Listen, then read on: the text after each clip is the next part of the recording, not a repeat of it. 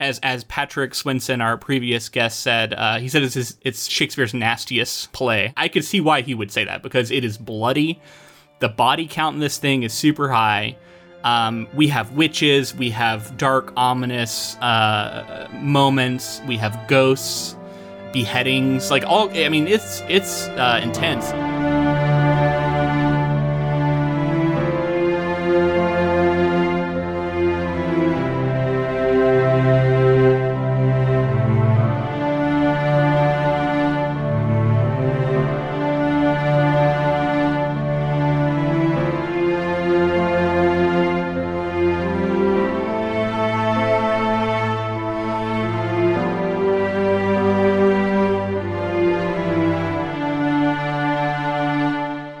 Welcome, friends, to episode 217 of the Ink to Film podcast, where we read the book and then see the movie. I'm writer Luke Elliott. And I'm filmmaker James Bailey. And this week we discuss William Shakespeare's 1606 play, Macbeth. Well, James, uh, we got a tall task ahead of us today. We are tackling a little writer known as Shakespeare, just the most famous and I guess widely regarded as the best uh, writer in the English language um, of all time. And also, he is the subject of many sort of conspiracy theories and and just speculation because he, he lived so long ago and um, a lot of the stuff that we're we're talking about uh, I'll be talking about today with his biography is disputed. It's I feel like this is something we're only able to scratch the surface of, but I'm gonna we're gonna do our best. yeah, well, I mean, I'm happy to be here. Happy to be doing this, analyzing Macbeth and, and Shakespeare. Whether he came up with every single one of these ideas, I think it's pretty obvious that his stories are some of the most referenced in Oh, all absolutely. of storytelling. And to go back through something like Macbeth has been a fun journey because I remembered the sort of cultural touchstone moments, uh, the Three Witches, that sort of thing okay. but like to go back through it and to see like oh this is directly people are directly referencing this from macbeth often um, it's you know it's a good exercise and i think it's it's nice to sort of force yourself into a situation like this especially because it's not the easiest thing to read and it and like i think with our modern reading sensibilities i just fly through pages and um, in this it's really not possible for me No. because i'm like wait what the fuck was that and i'm going back and i'm having to like figure out the sort of metaphor within every single sentence and like Yeah. the subtext of it. So it, it was a lot of fun. It's not a quick read, even though it is a short. It's his shortest tragedy. Wow. Um, and yeah, which I think uh, is actually good for us because it's our first time tackling Shakespeare, so there wasn't this immense thing to read. It was only I, I so I downloaded a uh, audio performance of it, um, which I think might have been free on Audible, but don't quote me on that. Um, and then I had the ebook on my Kindle, and the way I experienced it was listening to it being performed, which I think really helps with context for like the emotion and messaging um, from like a character standpoint. So that really helped me in that regard. But then it actually also really helped to have it in front of me so I could see what was actually being said. I could highlight words on my Kindle and define them because oh yeah. there's a lot of very archaic language that uh and not just that also just like extremely uh Obscure. obscure and just like you know cool words that i didn't know um it, it's a mix of all of these things right and then yeah a bunch of stuff that we just don't use these days or was was very specific to like england at the time um or or this area in scotland um, and so there's a lot of that I had to had to define before I could move on because I didn't know what was happening and what they were talking about, and I had to like stop and figure out like what is this even about? Oh, okay. Um, so that really helped me. But I did have, um, you know, I was 1.0 speed, definitely not increasing the speed at all on this. And then I was going back constantly, pausing, going back and listening to stuff again once I got the context, once I looked something up.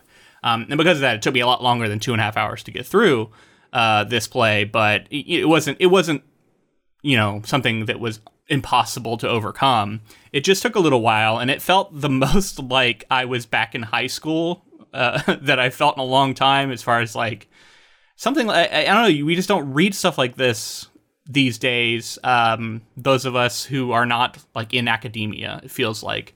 but maybe we should because I found it really rewarding and and like you said, like I was recognizing all of these references and stuff that uh, you know, like now that I've read Macbeth, we'll talk about some of them, but I'm like, oh, I, I, can see what this person was going for and this person was going for. This is a reference to this scene.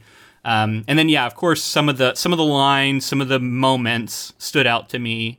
Um, but I have not actually read this entire play before. I've not seen it before. Um, for whatever reason, this was not one that we got into. Um, and I think I have some suspicions as to why, since it is very bloody and uh, quite dark. Um, and, and, instead, in, in, school, we, we tackled King Lear, Hamlet, Romeo and Juliet. Um, I think those are the three of his tragedies I've actually read. Um, doesn't mean I remember them perfectly well, but oh, and uh, Othello. Then Othello. Oh, Othello well. for sure. Mine, I, I never read um, King Lear. I never, but I, Hamlet, Macbeth, Romeo and Juliet, of course, and then Othello. Mm-hmm. Okay, yeah, but but not Macbeth. Uh, you think at least in school? Not in school, no. Yeah, interesting. Yeah, I, I guess let's start with our general thoughts. Um, and I'm, I'm curious to know what your experience was reading it. Like like I just kind of described. How did you go about it? Yeah, so I found this really cool resource that was like what I was what I was doing is I had the physical copy and then I was reading a scene usually and then I would go from that scene and there are like Shakespeare translators online that I found where it's like translating into, into something that you can see as more modern in, into what you're expecting. So I, I would read the scene, work my way through it, stop a lot, try to figure out the subtleties of what was going on, but I have to be honest, until I switched over to that translator, I wasn't drilling down to the perfect reading of the story. Yeah. Well, uh, let me stop you there. I, I also don't know that there is perfect readings because it is highly interpretive, especially right. because of how far away we are in time. But a lot of a lot of those interpretations that we read that are widely considered kind of the accepted interpretation, some people might um, contest them in some ways because uh, we are so far removed in time, but then also his meaning is so layered. And one of the things that makes him amazing is just how interpretive and uh, profound a lot of his lines are and how people can just mull them over over and over again obviously. And you see that all the time. There's a reason he's a staple of english literature. His works lend themselves to studying metaphor studying you know alliteration poetic language all of these uh, sort of tools in the toolbox of writers. Um, he employs all of them, and um, I think that, I mean, alone is one of the reasons why he's he's so renowned. Um, but then also his observations about life were universal and continue to be even hundreds of years later. And that's pretty amazing. Definitely. I mean, especially with this story, something like ambition, you could yeah. see that carry through almost one to one nowadays. Oh, like, I was thinking of modern day corollaries to a lot of this stuff, you know, and that's one of the that's one of the magical things about these is that they can continue to have that. I was drawing the comparison to modern day literary stuff that we've read. There's these moments where within a narrative we're getting the goings on of the scene and we're getting some of that poetic prose, but it's almost like in Shakespeare, it's like he's just taking all of those flowery, metaphorical, poetic moments and creating the entire narrative around that. And I was reading a little bit about like uh, iambic verse because I, you know, I was familiar, of course, because we learn about it in school, but it's you know a complicated subject. I think if you really want to read into it, and he messes with it in this story. People of higher status speak in iambic verse, and then he'll switch to something that's more what you and I would see as more modern sort of like narrative structure. You mean like uh yeah, so you're talking about the, the sort of free verse. Yeah, I didn't scan everything. I, I didn't I didn't really look into that exactly, but I do I know what you're talking about. And um when he has like the there's like a there's like a guy who opens the door and like when he talks, he talks in a very different way than like the the king than the, the generals have been the porter, yeah. And then also the uh notably the witches speak in rhyme when others don't, and that gives them sort of a mythological feel, uh, and it you know it lends to their sort of weird, ominous uh, characterization, and that they speak in these rhymes and riddles. This might be a little bit of recency bias, but I feel like after finishing this, I was like, I think this is my favorite Shakespeare work that I've read because it's it's not overly complicated. The plot is, and especially for Macbeth, it's extremely driven, pacing and plot progression. Yeah. and And it's for relatively short. yeah, and I, I mentioned to you off air, it sort of starts with like the heaviest chunks of of acts, and then as it goes through, we get shorter and shorter acts, and it feels like this like acceleration to the end, which I found to be really enjoyable. And uh, overall, I just I really enjoy it. It's fairly simple of a story. You know, I think I don't think it's overly complicated.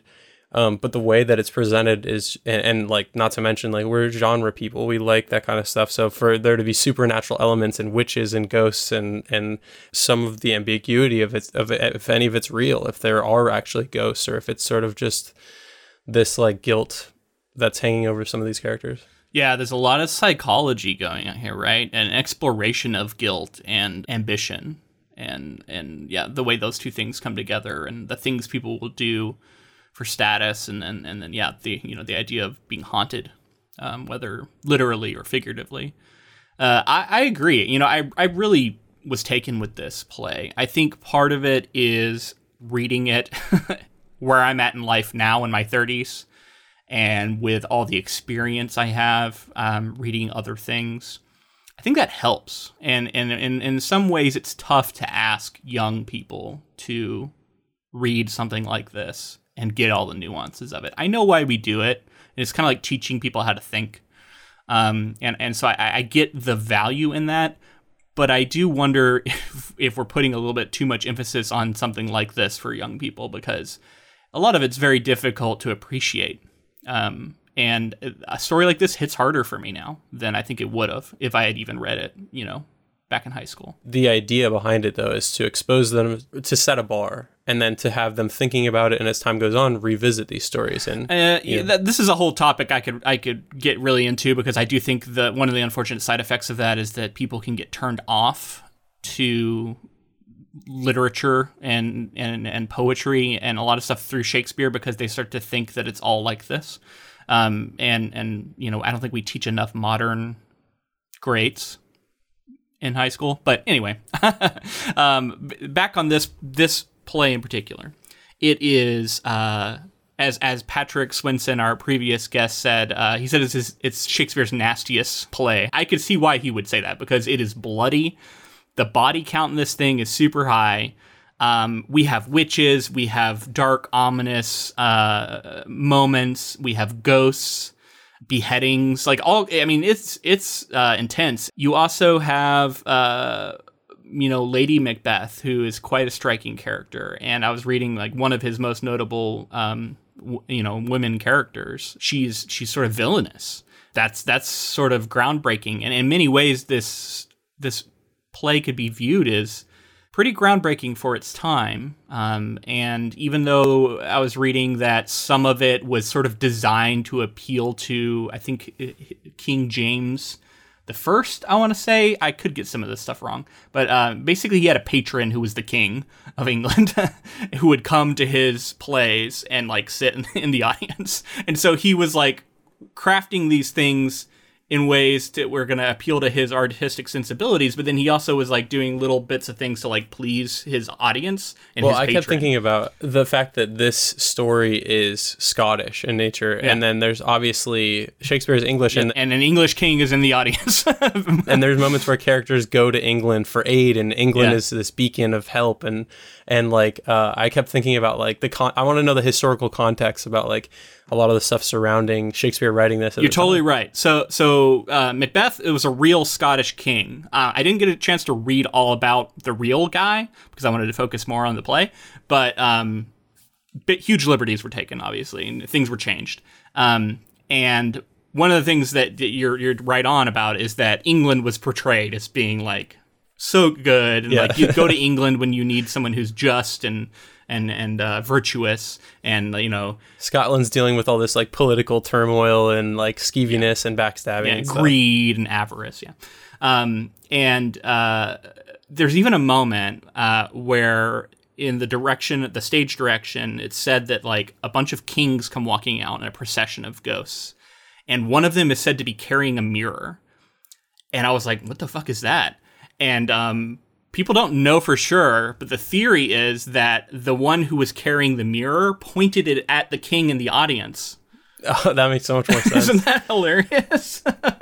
it's a theory. I mean, mirrors, we talk about, uh, I think even last episode you mentioned with Patrick on the idea of like an eye, the same kind of thing as mirrors. When you see mirrors in storytelling, it's like self-reflection and, and a lot of that kind of stuff. So I, I was trying to draw into that when I was Right. Is it just pointing at the audience in general? Does that mean something? Like it could be you. I don't know. Well, it's also being shown to Mac. It's a vision shown by the witches to Macbeth. Right. And so, like, I thought maybe of like a mirror of Macbeth, or Yeah, like, I like don't know. pointed back at Macbeth. That's uh, that, that's kind of how I interpreted it at first, but then when I read that about it being the king in the audience, I thought that was pretty funny. Um, anyway, uh, uh, we have a lot to get into. I'm gonna go through. We're gonna go through each act. I'm gonna give a little summary uh, for each act, and then we can talk about the specifics of what happened. But I think it's time to talk a little bit about Shakespeare the person. So, first thing I want to say, from what I was reading, it's kind of a minority of scholars. However, they are well known um, and loud. And I have heard this theory put forth many times from different people. But basically, the theory is that Shakespeare didn't actually write these plays, and that he, the, the idea of William Shakespeare was kind of a front given, and behind him was perhaps someone else or perhaps a team of writers who, for whatever reason, felt they couldn't put their names on these plays. Maybe they were because of some of the subject matter or what have you. I've heard, I have heard this before. There's a lot of different conspiracy theories about this. However, from all of the stuff I was able to do, and, and people probably can disagree with this because I'm sure a lot of people love these theories, um, this is considered a fringe theory, and there is not a lot of great evidence for it. Um, not like direct physical evidence for it. Um, there's not a lot of evidence from this period in general, so it kind of opens itself up to it, but th- these theories didn't come up to a few hundred years ago. And f- so for centuries, it was widely accepted that Shakespeare wrote these plays, and there was no doubt about any of it. Um, at, the time, there was no doubt of it. People talk about Shakespeare as a person. Um, so I, I don't, I can't go in and refute the points because I don't know them all. But I'm going to focus on Shakespeare as a person with the assumption that he is the one who wrote all these plays. Um, if you dislike that theory, that that's fine. I'm just I'm not going to get into all of that. I'm going to focus on it as if it is true. So he was born in 1564 and died in 1616. Um, so at the age I think of 52. So I mean by modern standards, quite young. Um, he was a English playwright, poet, and actor, widely regarded as the greatest writer in the English language and the world's greatest dramatist. He is often called England's national poet and the Bard of Avon, or simply the Bard. His extant works, including collaborations, consist of 39 plays, 154 sonnets, three long narrative poems, and other verses, some of uncertain authorship. Um, his plays have been translated into every major living language and are performed more often than those of any other playwright. That was something I wanted to say too. Is after experiencing the story, I really want to see it performed now in a theater setting, like a like a. It would be cool. I I would get a lot more out of watching Macbeth than I would any other play, just because of going through this process. And I'm sure after watching the movie we're going to cover, um, I will I'll know it better than any other any other Shakespeare uh, play I've ever I've ever studied. So, uh, so he was born and raised in Stratford upon Avon, Warwickshire. Uh, at the age of 18, he married Anne Hathaway, not the actress, um, yeah, right. with whom he had three children Susanna and twins Hamnet and Judith. Uh, so, not a lot is known about his life, uh, his early life. Um, and, and in fact, there are there is even a period um, between 1585 and 1592, um, which is kind. I think this is the period which are known as the lost years, where like no one even knows what he did. Um, so there's a lot of blank spots sort of in his life, and people don't really know. But um, he began a successful career in London as an actor, writer, and part owner of a playing company called the Lord Chamberlain's Men, which became later known as the King's Men.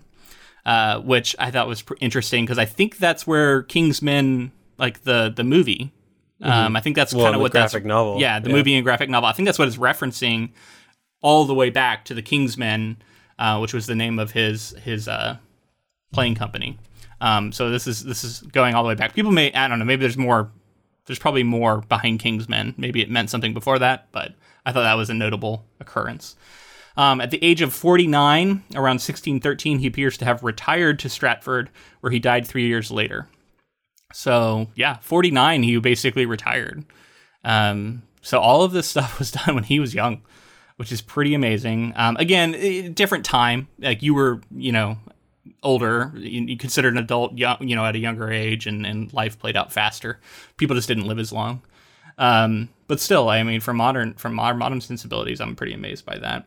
Um, there has been lots of speculation about the authenticity of his physical appearance, um, what his sexuality actually was, what his religious beliefs were actually, um, whether or not he even wrote the works that are attributed to him. So there's tons of conspiracy theories and, and sort of speculation about it. You know, it's interesting, and I've read about some of it. Um, but a lot of it's because he's he's just not super known. Um, one of the reasons for that was while he was critically praised at the time, he had his detractors. There were people who did not like him, uh, did not like his work. Um, and he was well regarded and he had a wealthy patron in the king. Um, but it wasn't until years after that he became widely regarded as great. And over the centuries, that sort of uh, reputation has just solidified obviously through the through the you know the years. Um, but you know, at the time, it wasn't like everyone was like, "Oh, this is the greatest living playwright ever." Like that was not his reputation. It was more like, "Oh, this guy's kind of an interesting upstart." And in fact, he was kind of considered um, having come from humble beginnings, and he was now doing all these plays um, in a in a place and in a time where most of the other playwright, playwrights were of noble birth and were from these like families that were well regarded. He was not. So he was considered as kind of uppity, like above, like reaching above his station to do all this stuff. And I think that, you know, uniquely positioned him to comment on a lot of the aristocracy and the, you know, all these like kings. He had all these stories about kings and leaders um, who were very human and very uh, given to tragedy because of their human foibles um, in a way that I maybe other people who are in nobility might not have viewed themselves that way. It, to me, it seems like an outsider. Um, and I think that's really cool. But um, some people have used this as fuel for the fire that it wasn't actually him writing these plays because he wouldn't have known about all this stuff. I don't know. Anyway, it's just just theories. But again, we're we're focusing on it as if he is the one who wrote them. As I said before, he had uh, three children. Hamnet uh, died of unknown causes at the age of eleven. So he had a, a son who died young. And um, my suspicion is that was quite a tragic event and probably plays into a lot of the darkness that we see in some of this. Um, you know, that's just pure speculation. But I mean, if you lose your son at 11 years old, um, and who knows what, I mean, it could have been any number of things in that time. I don't know. I mean, there's lots of stuff about like his time in London and like the way he would give different different shows and stuff, but I think that's maybe a little bit beyond the scope of the podcast. His plays were first published in uh, something called the First Folio of 1623. Um, and that is where a lot of the the text we have comes from. Um, but this play in particular had been being performed for years before this. And a lot of people wonder if it was in some way abridged or condensed in its publication and um, was actually longer because it, it is weird when consi- when compared to all of the other tragedies he wrote for it to be as short as it is. And um, some of the side characters people think are flatter than typically you get from Shakespeare. A lot of his side characters are a little more uh, developed. And some of the people think that maybe that was because of this potential you know condensing that could have occurred. So there is theories that maybe Macbeth, when performed originally, was actually a longer play. That's interesting to know. I mean, uh, we talked a little bit about how you know digging into Shakespeare is such a big task, and I think there's a good chance we're going to return to Shakespeare in the future on the podcast because there's so many of his works that have been adapted. Um, and this one I think has been has had a couple adapt- adaptations recently. Mm-hmm, yeah, um, the tragedy of Macbeth, and I think there was another one with Michael Fassbender, if I'm not yeah, mistaken. Fassbender. I think that would be a cool one to do as a bonus um, because I, I'd be interested to see a different take on it. Um, the sort of image that we've all seen, there's like a drawing mm-hmm. or a portrait of Shakespeare. Um, basically, that was another guy who knew him from what I was reading, like kind of described him, and Wow. it was a description of him or something that an artist did, and then he looked at it and was like, "Yeah, that looks like him."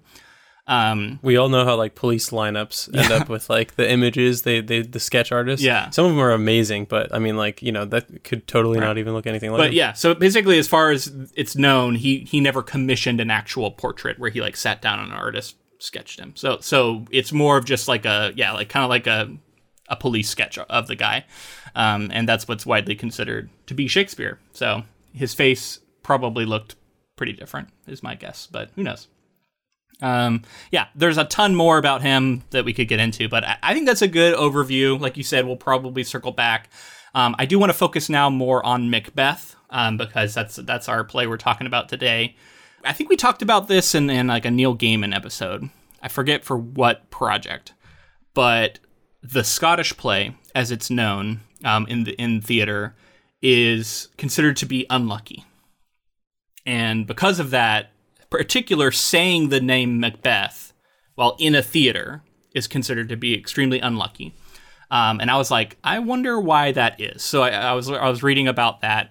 Um, there has there was prominent cases of misfortune befalling people who did productions of Macbeth, um, and that is maybe fuels some of this, but obviously could be viewed as coincidence. Especially a play that gets uh, put on a lot It's going to have a lot of opportunity to have some sort of misfortune befall it. It's a very popular play. Shakespeare was known for appealing to the masses. As much as we look at him today and go like, "Oh, this is very highfalutin," um, but I mean, his his plays are filled with murder and like you know they're they're uh, broadly appealing in their subject matter. So people who went to see them, it was exciting and it was different than maybe what else was being put on at the time. And anyway, all of that goes into still, there's the superstition surrounding the name Macbeth being mentioned inside uh, a theater.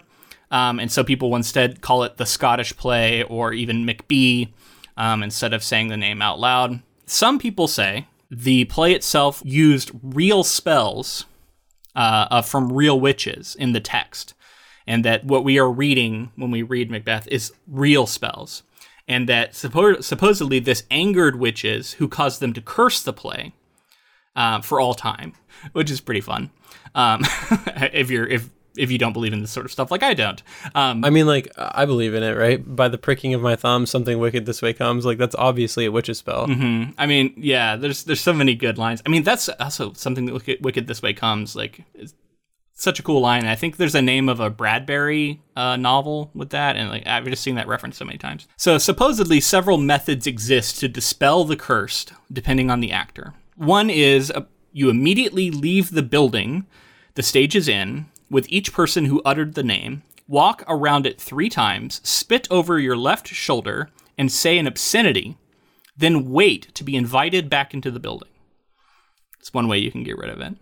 Um, another related practice is to spin around three times as fast as possible on the spot, sometimes accompanied by spitting over your shoulder and uttering a, an obscenity.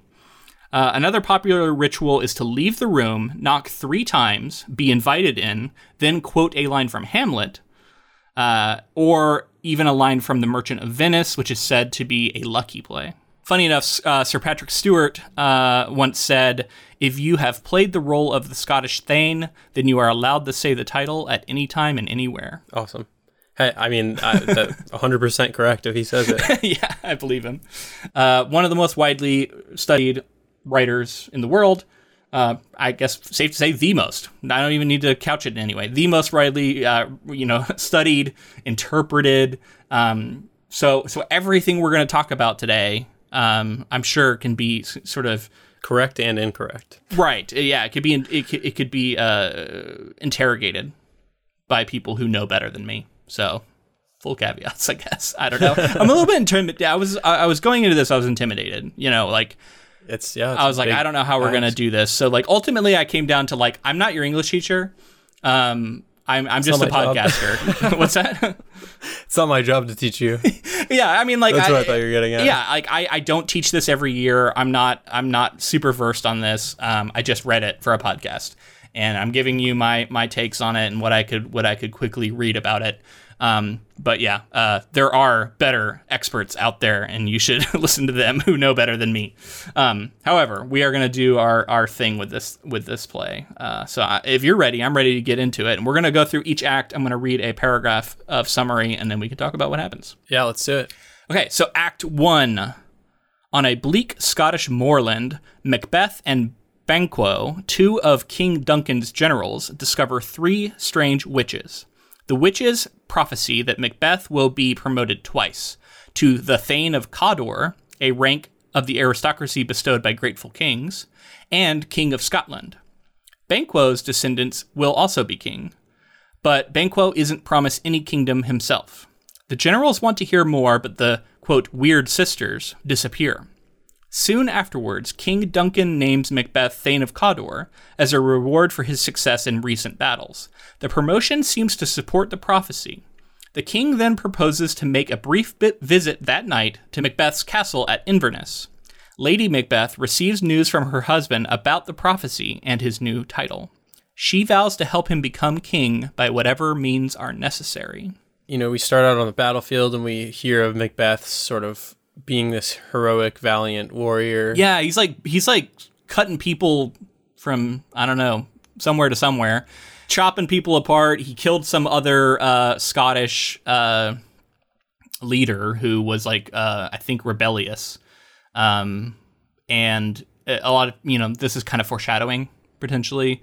Um, we're also setting the tone. We're we're establishing this is going to be a bloody thing. Um, and yeah, we, we hear about his prowess in battle. Apparently, he's quite the warrior. Yeah, and to establish him as this this hero, quote unquote hero, early on. And I assume a lot of stories of the time were about valiant heroes who could fight well. And so to have that character introduced early on, you're like, all right, I'm attaching to this character. I want to, I want to, you know, be along with his journey and hope that he ends up well in the end. And uh, we pretty quickly get introduced to these witches, and the conversation that Macbeth and uh, Banquo have after the witches leave is sort of like he's not listening to what Banquo's saying, and he's just like in his own head about it, and he he's thinking about like, oh, I, one day I might be king. Yeah, and he's like, what what what was that they said about your sons being being king? Yeah, exactly. And he's and there's one thing we've learned from literature about witches, especially three witches together, is that they might be giving you half truths. They might have their own ulterior motives, maybe. Uh, take it with a grain of salt. But yeah, I, I mean, I like I said, I love that the the witches come in so early and set like set up this story, and and it, it does remind me. There's a few mentions of mythological um, beings. I think Neptune being one of them, mm-hmm. or was it was it uh, Poseidon? I think it was Neptune. Yeah, and it's mentioned in the line. I think the right? idea of the fates, um, the three fates. Yeah, in Greek mythology, kind of this this reminds me of that. Three witches, three and they're they're sort of like have supernatural abilities and can see the future potentially and are are affecting how Macbeth sees the world and I was thinking about the fact that if he didn't meet these these witches, he probably would have stayed on the straight and narrow, but this this like set him off. Yeah, I mean they're you could you could look at them as like laying the seeds, like they know what this knowledge is going to do to him. And are they is it is it revenge for something is it is it like do they disapprove of of him doing what he did, and and so maybe they're getting revenge on him by by seeding this. Um, I don't know. He, they're mysterious figures, right? And they seem to have motives that we can't quite comprehend. Uh, I, I, I agree. I think they are set up to be similar to the Fates um, in in mythology. Um, I love them. I, I love these witches. They're they're one of the coolest characters um, that I've seen from Shakespeare. Immediately am like fascinated by everything they say. Um, it reminds me of a lot of fantasy I've read where you're giving you're giving these these cryptic prophecies, and now the pe- people are like, we're not equipped to know the future, right? So if you give pe- someone an idea that they do know the future, they're gonna it's gonna like break their brain in some ways, and we see that happening to Macbeth early here. Um, it is interesting to note that Banquo is not affected in the same way. Um, so he's sort of set up as a as a opposite to Macbeth in, in, in, many ways in the way that things play out for him. And they're good friends at this point. Too. Yeah. Like, so to see him sort of, to see them take two sides on it. Um, there's this idea of Macbeth not listening to the prophecies or at least like hearing what he wants to hear. And as soon as he's given this prophecy, he thinks that he needs to do something in order for the prophecy to come true. Like he can't imagine a, a, a, way that he becomes king without any intervention. So I think that's interesting to note as well. Like he could have just taken the prophecy and then just stood back and seen if it played out, but he felt like he had to take action in order for it to happen. The other thing that I that I observed here is that he can't just be happy with this this news that he's going to be king. He immediately is like I'm gonna be king, but you're saying my my sons aren't gonna gonna become king after me. It's gonna be a fruitless thing, and and there's no point in any of it. Um, and so now he's like gonna try and and worry about you know finding a way to ensure that his family continues to be king. Which I, I guess people were people are still obsessed with legacy, right? Um, and, and at this time, I guess it makes more sense. And if you're if you're a nobility, you're probably really obsessed with it. But still, I'm just like, just be happy, man. You're going to be king. In comparison to other kings we see throughout the story who are more about their subjects, and he's more oh, worried yeah. about like himself and legacy. Yeah, it's all about personal gain and ambition. And then we got to talk about Lady Macbeth, right? So he comes home and he tells his wife of what happened, and she she is like every bit as maybe even more greedy than him. Like she is like, "Oh, this is happening. We're making sure this happens." And uh, oh, you said the king's coming to visit. I have an idea about what we can do here to make sure this happens. Um, and he, she is plotting from the jump to to kill this King Duncan, um, and she's ruthless. I, I, was I was kind of amazed. I assume in a in a really refreshing way in comparison to other stories of the time because she's becomes like almost the antagonist of the story for a little bit. Like she's to call attention to something I wanted to talk about too. The the way that she's like using Macbeth's masculinity against him and stuff, and she's saying like, you know, you're not strong enough to go through and do these things. Like you you need to you need we need to make sure that we kill this king and and uh, you're not strong enough. Just like I forget the exact yeah. And be, come on, be a man. Basically, what she what she's saying. So the idea I wrote down toxic masculinity within the story, and it, we see it throughout. I think uh, this is the first instance of it, but as it as it becomes more relevant, I'll bring it up again. Yeah, and I totally think masculinity is at the heart of this uh, play, especially you know from my modern vantage of it. But uh, I think even at the time, I think it's in the text. Um, she uses the implication of violence and uh, strength um, being tied to masculinity um, to sort of get manipulate her husband, get him to do what she wants, and she sort of equates like uh, his his doubts as being feminine and being weak. Mm-hmm. And um, well, she says like uh, when she knows the king is coming, she has the famous line where she says like "unsex me," yeah, as in like you know make me have more masculine traits in order to you know fight against it because fighting is a masculine trait yeah. in the sense of this story. Right. It doesn't hold up because it was written in the 1600s to what we're seeing with sex specifically. But that's if taken if taken at face value. Like maybe Shakespeare is saying like all of this stuff is bad, you know, like Well, yeah, and there's there there that is the counter that that is introduced later in the story, I think. Yeah, exactly. Um, and and also can be used to manipulate, um, and what she she does here. Um, and yeah, I, I think we need to get into Act Two when when when the the blood really starts spilling. All right, Act Two. Macbeth returns to his castle, followed almost immediately by King Duncan. The Macbeths plot together to kill Duncan and wait until everyone is asleep. At the appointed time, Lady Macbeth gives the guards drugged wine so Macbeth can enter and kill the king. He regrets this almost immediately, but his wife reassures him. She leaves the bloody daggers by the dead king just before Macduff, a nobleman, arrives.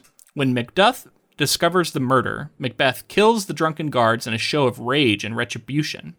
Duncan's sons, Malcolm and Donalbain, flee, fearing for their own lives, but they are nevertheless blamed for the murder. So, uh, murder most foul takes place here in Act Two.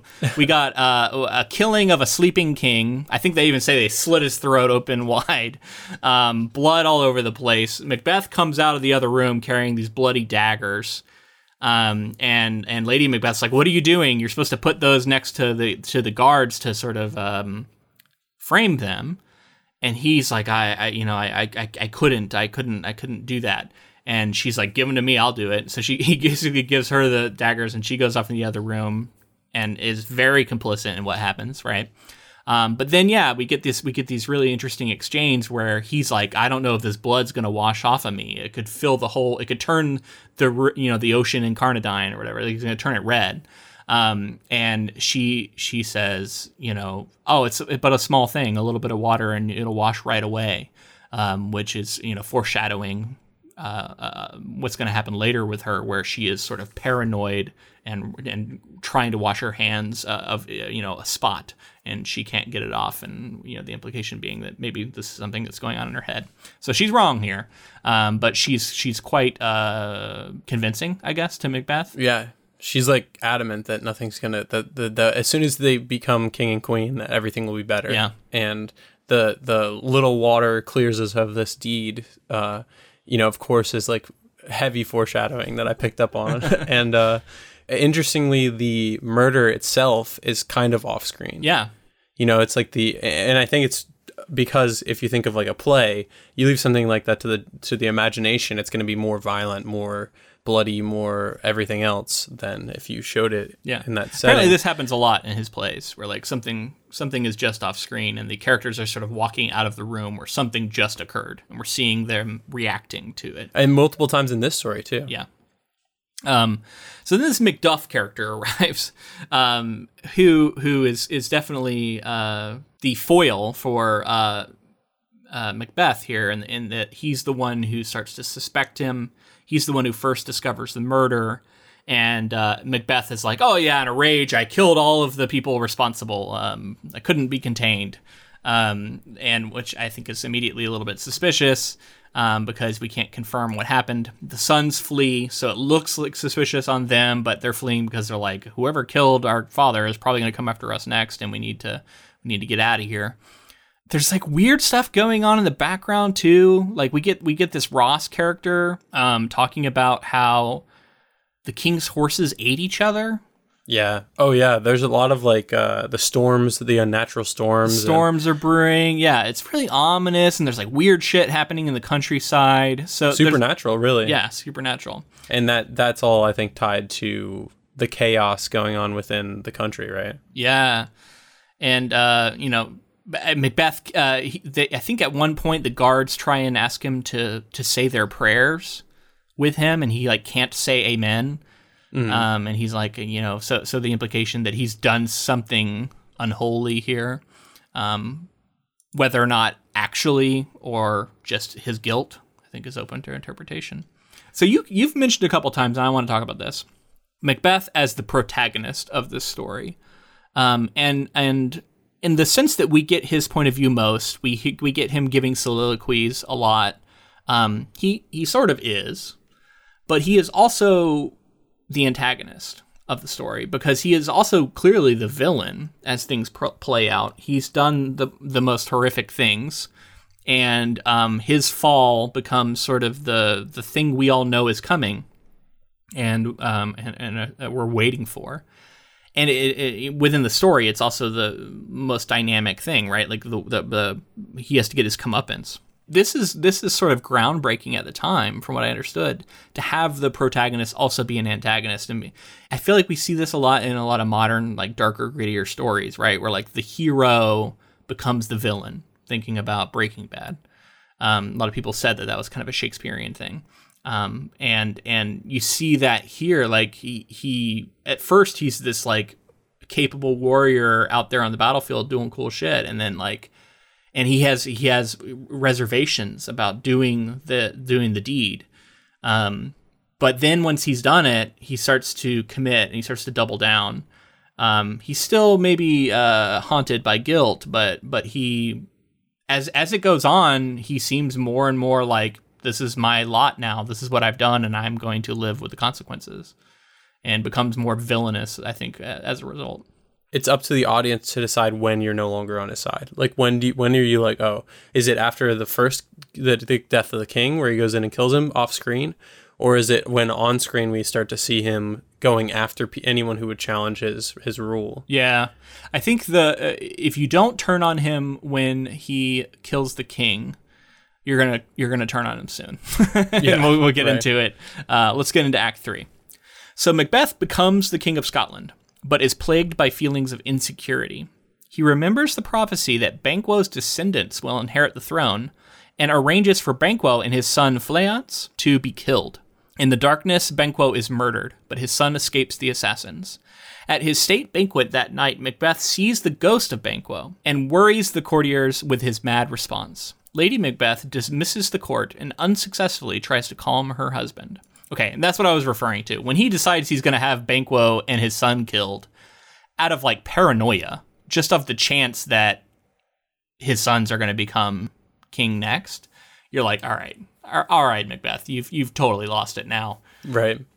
There's there's an extended sequence where, and this gets back to the masculine, toxic masculinity thing I was bringing up, where Macbeth uses what Lady Macbeth was using on him, and telling these like would be assassins that like they're less of men if they don't go after this person who's wronged them, and tries to like rile them up basically in that sort of toxic masculine yeah, way like, he's like, you're not a man. Manliness is wielded against multiple people, right? Like accusations of being a man and like, come on, step up and, and do this thing or your your manhood is in doubt. And ultimately what that means a lot of times in the story is like violent.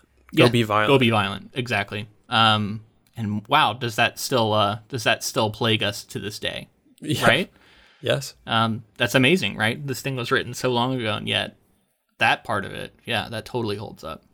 People still being manipulated by accusations of, you know, something not being masculine or being masculine. Right. There's so many lines, and we're not quoting a lot of direct lines. Um, we could, but I, I feel like, you know, us reading a lot of Shakespeare, maybe not the most interesting things to people, but I, I, every now and then I'd note a line like uh, Lady Macbeth says, "What's done is done," and I was like, "That's a line that like this you know Shakespeare's famous for like he invented a lot of cliches, right? Like and they weren't cliches when he invented them. It just became so widely quoted that they became cliches. And I'm like, is that the beginning of this? Is that the first time someone said what's done is done? Potentially, um, I, it potentially was. And what's crazy is I think she was saying it in response to something that Macbeth says earlier His in guilt. the story, which is he he's dealing with whether he should kill the king or not, and he's basically talking about like would would it have just been on a battlefield, it would be done. Mm-hmm. Like you would just do it and it'd be done. And it would be so simple or something something like that. I'm butchering it. Yeah. But then she says in response later on, now that it's done and it's over with, she's calling back to that moment he was talking about that and she's saying what's done is done. Right. And then, you know, that moment becomes incredibly famous and maybe that's the beginning of it. yeah, it's so cool. Um the whole stuff with the ghosts, right? Like this is this is this is cool. Like this is uh Shakespeare loves to have ghosts apparently. I like that that we see Macbeth see, he sees this ghost in his chair and he like flips out. He's talking to him and he's kind of admitting things that he shouldn't be admitting and he's freaking out. And then like clearly no one else can see the ghost. And so Lady Macbeth's trying to play it off. Oh, this is just something he does. Sometimes he talks to himself. Like, don't worry about it. This is supposed to be his big moment and instead it's it's it's undercut by the guilt he feels. Now, is it is it is it a is it his guilt, or is it actually an apparition? Um, or both. I don't think there's any reason for us to believe that there is no real ghost here because we've seen so many supernatural things occurring. Like, why why not have a ghost? Um, so uh, yeah, I mean, and I think it is both though. Like, it's kind of beside the point to try and figure out whether or not it's really happening. Like, it serves the same purpose either way. Right, and the bloody the the dagger as well that he sees. Oh yeah, fa- yeah, that famous one. Um, Ghostly dagger. Yeah, he says, uh, "Is this a dagger which I see before me?" Um, and and yeah, he sees this dagger pointed right, and and it's this almost foreshadowing and, and prophecy itself of, of the violence he's going to commit, self fulfilling in, in, many. And ways. it's and this is before he's killed the king, and it's sort of will he do it and it's a manifestation of his own mind potentially or is it a ghost tempting him to do it? So yeah it's fun to like play with both of those things. Yeah and and you know honestly i think we're seeing him losing his mind here. Like he's going a bit mad. Um and it's fascinating to see lady macbeth here is still she's still trying to rein him in and tell him it's going to be okay. Um, and yet we quickly see her kind of switch positions with him and uh, we're going to see her start to become the one who is completely destroyed by guilt um, while he seems to rise above it. And i can see why people might look at this and think there might have been more to like the conversations between lady macbeth and macbeth that for whatever reason didn't survive. Um, because some of that kind of takes place off off stage, and and and all of a sudden we just see her kind of changed, and and people look at it and go like, where is the where's the the the scene where we see that change really take place? Um, now I could be wrong about this, which is just a blatant statement for about everything, but like I kind of noticed that too. It felt like she abruptly was no longer this ruthless woman who was power hungry and just just as just as brutal as her husband, if not more so.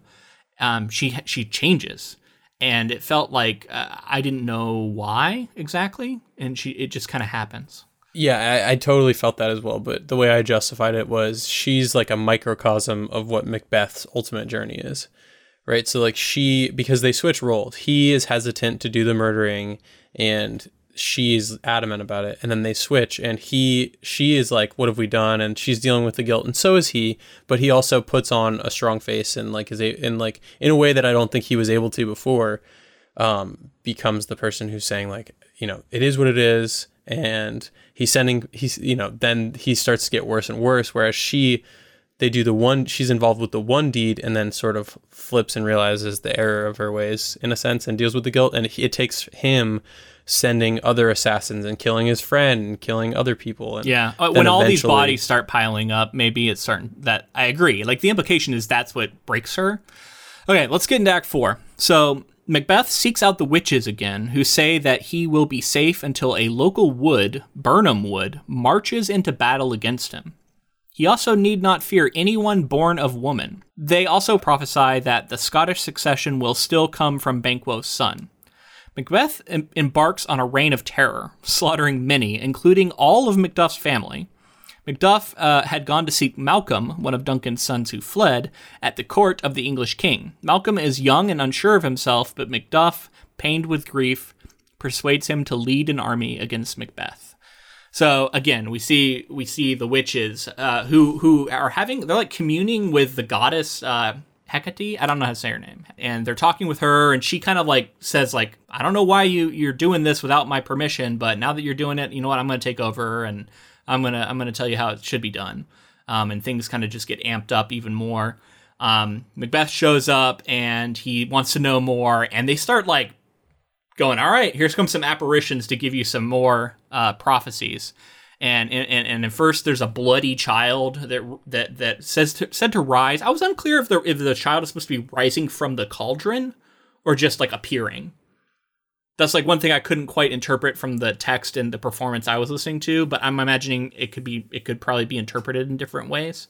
But I, I was kind of picturing it rising out of this bubbling cauldron, um, but maybe that's not what was happening. I don't know. But um, it's like a weird baby that starts talking to him, um, giving him giving him prophecies, and then um, I think there's a bloody child. Um, I, I didn't write what, what, was the there's a there's a couple different things that show up to talk to him. I think it was a severed head, severed head, armored yeah, head, that was one of them. And then there was the bloody child. Yeah, it was like a baby, and then there was like a young child. I think yes. who all talked to him. There was the procession that we talked about earlier. Yeah, and then there was also one more that I'm forgetting right now. Yeah. anyway, um, and they're giving him all of these, and, and they're and they're really trying to like, they're driving him to do more violence ultimately, and he decides to kill uh, Macduff's entire family, which we see in this scene where uh, the lady Macduff is is speaking with her son, and like she she is already kind of pronouncing Macduff to be dead, and her son's like, I don't know that that's true, and like here's the reasons why, and they're having this conversation, and then all of a sudden murderers show up. I remembered what it is now. The child has the the branch in the hand that's like oh, signifying yeah. the wood. Talk about moving. the wood happening, yeah, yeah. Which which it's so funny because like Macbeth takes couple of like he hears about the wood thing he's like oh that'll never happen so i'm safe. And then um the idea that he can he can't be killed by anyone not born of a woman and he's like all right well i'm safe then. That that's that's nobody. Yeah as everybody. So yeah. It's kind of funny. It's like uh taking it at face value. Uh no loopholes anyone could possibly think of for that. Um anyway um so yeah then these murderers show up and brutally murdered this Macduff's son in front of Lady Macduff, who runs off stage. That was interesting. It's like we'll kill the child, but then like the the murder of the wife will happen off stage.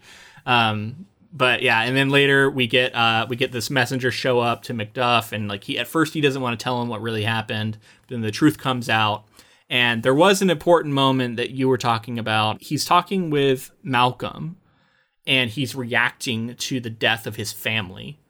And Malcolm is like, use it. You know, let's take revenge on Macbeth. Be a man and turn it into vengeance. And Macduff says something where he's like, I am being a man, and I need to be a man by reacting to what just happened and feeling it. And I like that. It was like that that that um the first time where we've seen manliness associated with like feeling grief and and and not immediately turning to violence. And it takes a great strength to overcome something like that. Yeah. So even within this the context of the masculinity within the story, it's still strong and that's what people see as masculinity, but it is the the the counter to violence. Well, right? and, and stoicism in general it was often tied with masculinity, and like the idea that you just don't feel emotion, don't show emotion, don't Right. express emotion. To do that is to be not masculine. So I think in this moment for Macduff to say, "Know what? I'm going to feel this," um, is important, and it is a distinct way of, uh, of expressing his masculinity that's been different than everything else we've seen. Doesn't he also say something about like a king? Because he's talking to Malcolm, and I think he says something about Macbeth is the tyrant at this point, Yeah. and they're talking about a king who is compassionate toward his subjects and comparing what masculinity could be within the context of like a king, and like you're seeing Macbeth, the violent, lashing out, and then there's also the kings that are. I think it maybe even be in reference to this king, the English king that they're with. Yeah, no, yeah, he's a he's a good example. willing yeah. to help and and uh, compassionate for for other people's well well being and stuff. Yeah, and a lot of this is about setting Malcolm up to be a more just ruler that we're going to be happy with in the long run. Um, and there's this whole conversation where he's acting like he he's going to be a terrible king. He's like, oh, you know, I'm too lustful.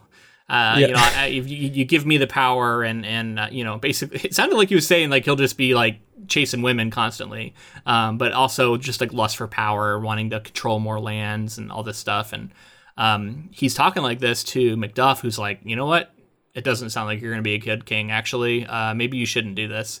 And then he's like, you passed the test. Psych. I was messing with you the whole time. And he's like, oh, okay, good, because I was getting worried there for a minute. Right. Uh, but yeah, it was funny. It's like that was the test. You know, you better you better call me on this bullshit. Um, again, it's making us like Malcolm a little bit. Um, but I can see what people are saying that like maybe some of these characters feel a little less ra- well rounded. Like Macduff, I don't have like a great sense of who he is. Malcolm, even less so. And like the further away you get from Macbeth, the more flimsy some of these characters seem in my eyes. Like they serve their roles fine, but I don't have a great sense of like Iago from from Othello as the antagonist. It's like such a distinct character, and like there's so many distinct characters in a lot of his other plays that I, I I'm not quite getting here. Now that leaves leaves the door wide open, I think, for people who are adapting it to come in and like give distinct characteristics to each of these people and make them really stand out. So It, it does feel like in another Shakespeare story, they get more scenes. These characters Yeah. get more scenes to be built up. All right, Act 5. Macbeth feels safe in his remote castle at Dunsinane until he is told that Birnam Wood is moving towards him. Malcolm's army is carrying branches from the forest as camouflage for their assault on Macbeth's stronghold. Meanwhile, an overwrought and conscience ridden Lady Macbeth walks in her sleep and tells her secrets to her doctor. She commits suicide. As the final battle commences, Macbeth hears Lady Macbeth's suicide and mourns. Okay, so that's obviously a very brief outline of, of what happens in this act. Let's talk about it. So we get the doctor and we get the Lady Macbeth is, is sleepwalking, and clearly she is overcome with guilt, and she's like dreaming about her guilt. And it's interesting because we got the doctor and someone else just like watching this occur. Um, and like hear her talking about shit she shouldn't be talking about. And um, this is where she's washing her hands and she's trying to get that you know spot gone. Um, and she can't. Out damn spot. Yes. That's yeah. what she says. Yeah. Great, great line. There's a couple lines, and nearing the end, I'd like to read my favorite, um, my favorite quote from the whole from the whole Yeah, thing. please do. This guilt to me feels a little bit like it came out of nowhere. Now, Macbeth has done a lot of heinous shit. So the implication is she didn't approve of him like killing entire families and stuff and But but she set him down a path. she did. And so she's feeling the guilt of that. We didn't get a scene where that sort of was laid out in front of us, but we see the effects of it here. Um, and, and and one thing that I also thought was interesting was the idea that she committed suicide because all that happens is we hear like a woman scream off stage and then we hear like a some more sounds, I think, and then someone comes in from the other room and is like, "Lady Macbeth is dead." I thought how it went down was Macbeth heard that she was sleepwalking and doing all these things, and then he told the doctor to go take care of it. Yeah, And then like we don't know how the doctor took care of yeah. that. I don't know, but everything I was reading was suicide. It was like, "Oh yeah, Lady Macbeth suicide," and I was like, "Okay, I, you know, I, it's it's interesting because I wonder if there are theories that she was killed or that um she accidentally died or was attacked or something because she's like screaming. I'm like, Why is she screaming if she's committing suicide? Like I don't I don't know. Yeah. Dramatic, I guess, if you yeah Yeah, I don't know. scream. Um, but yeah, everything I was reading, Lady Macbeth committed suicide. Okay, uh, that that you know, I'll I'll- take people's word for it. I assume they know better than me. Um, we get uh, we get a soliloquy, kind of. He's actually talking to another character, but he he's also talking to the audience in a way that is usually considered a soliloquy um, from Macbeth, which um, is very famous, probably the most famous um, section um, Yeah. from the entire play. I think this includes my favorite quote. So Probably. were you gonna read a part of it? Uh, yeah, I mean it's a fairly short one, so I'll just read it. I'm not. I'm not. You know, forgive me because I'm not a. I'm not an actor here. Uh, Macbeth, after he learns of his wife's death, says, "She should have died hereafter. There would have been a time for such a word. Tomorrow, tomorrow, and tomorrow creeps in this petty pace from day to day, to the last syllable of recorded time."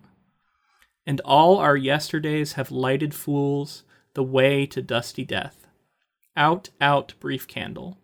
Life's but a walking shadow, a poor player that struts and frets his hour upon the stage, and then is heard no more. It is a tale told by an idiot, full of sound and fury, signifying nothing. Uh, which, at least the end of that, is something I've heard many times.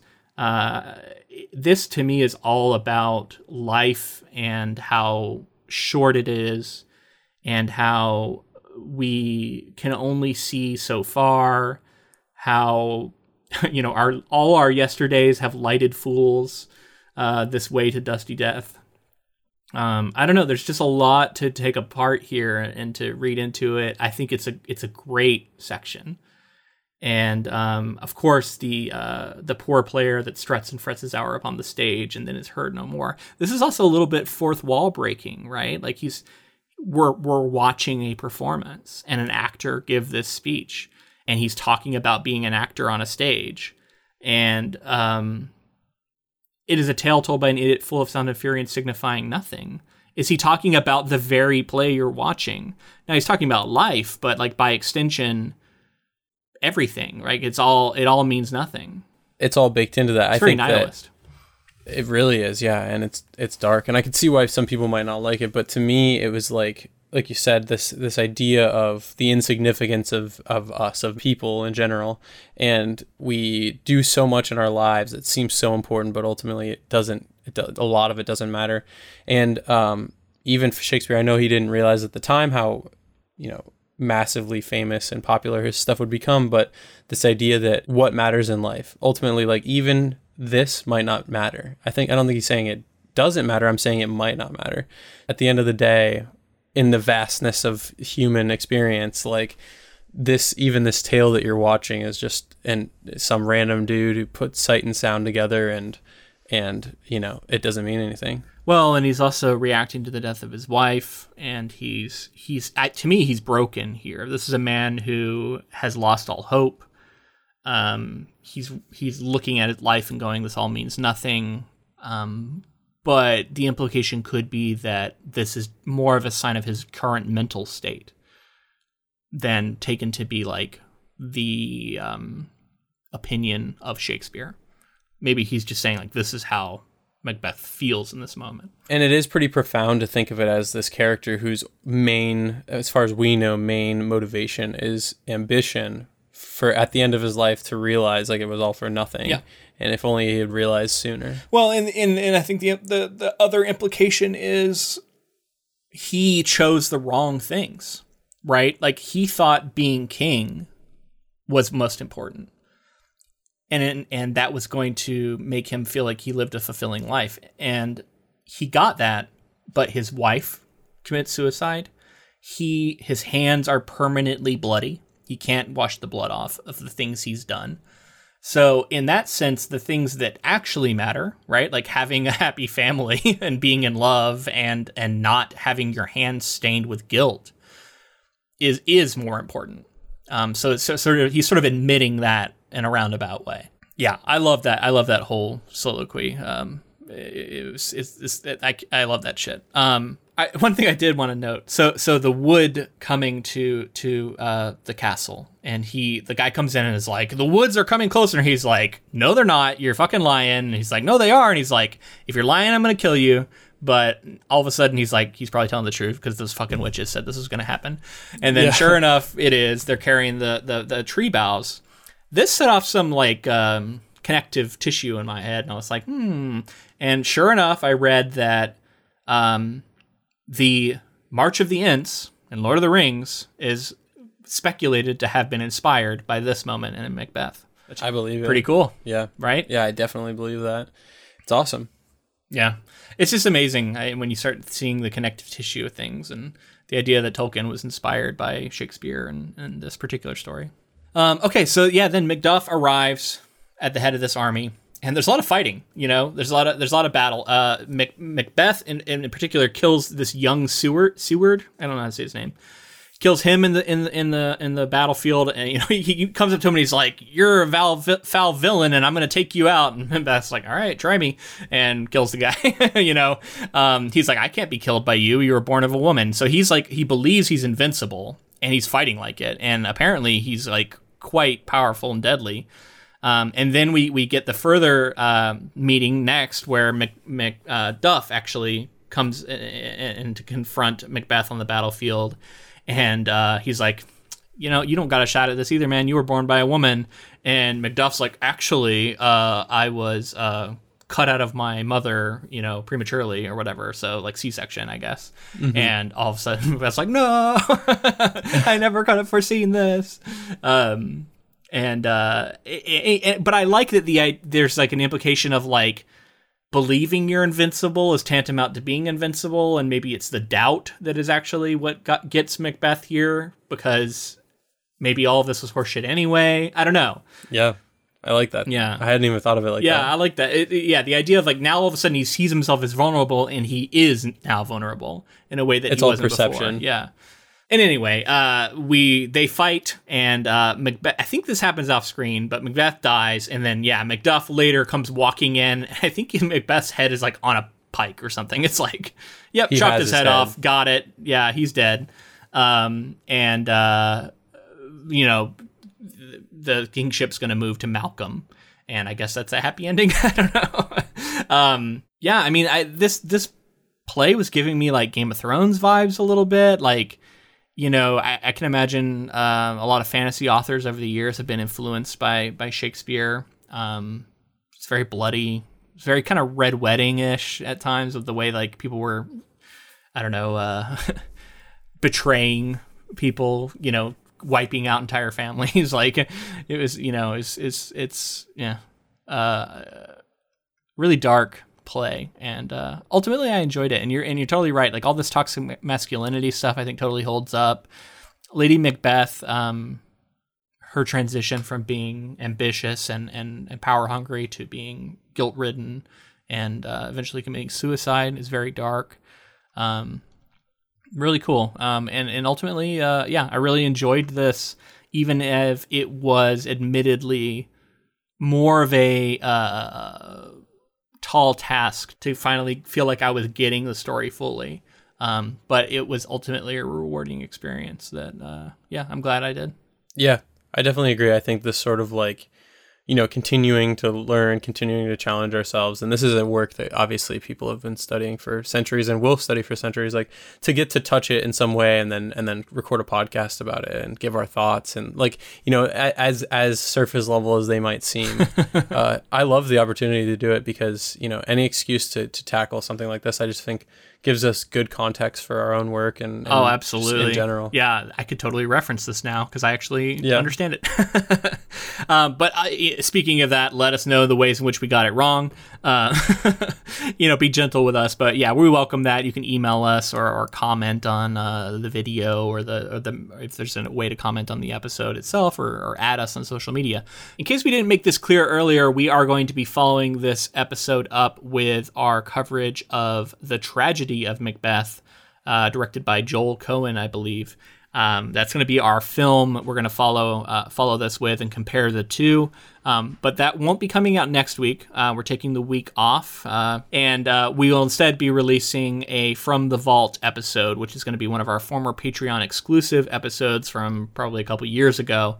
We're going to put out into the main feed. Um, so if you missed that, you can listen to it there, um, and then we'll be back with the tragedy of Macbeth. Yeah, and I can't wait to get to the tragedy of Macbeth. It looks amazing. Yes. I have been holding off watching it, and uh, I just can't wait to get to that. Uh, if you like this episode, please let us know in the form of a rating or review on whatever platform you're listening to this on. Wherever you're able to leave a review, please do because it helps the show and uh, continues to get the word out there. Absolutely. And if you would like to support our podcast uh, monetarily, uh, thank you. We would love that. Uh, check out our Patreon, patreon.com slash ink to film. Um, you know, we have tons of bonus episodes on there. You're going to get a taste of one next next week, but uh, we you know we have a couple years worth that that are still on there exclusive, and we release them monthly. Um, and uh, we'd love to have you on there. We also have a bunch of merch and stuff that you can get at different tiers, a lot of different options. So just check it out if you're at all curious. Patreon.com slash ink to film. And make sure to connect with us on social media. We're on Facebook, Twitter, and Instagram. All of those at ink to film. And join our Discord, which I will post a link in our Council of Inklings on Facebook.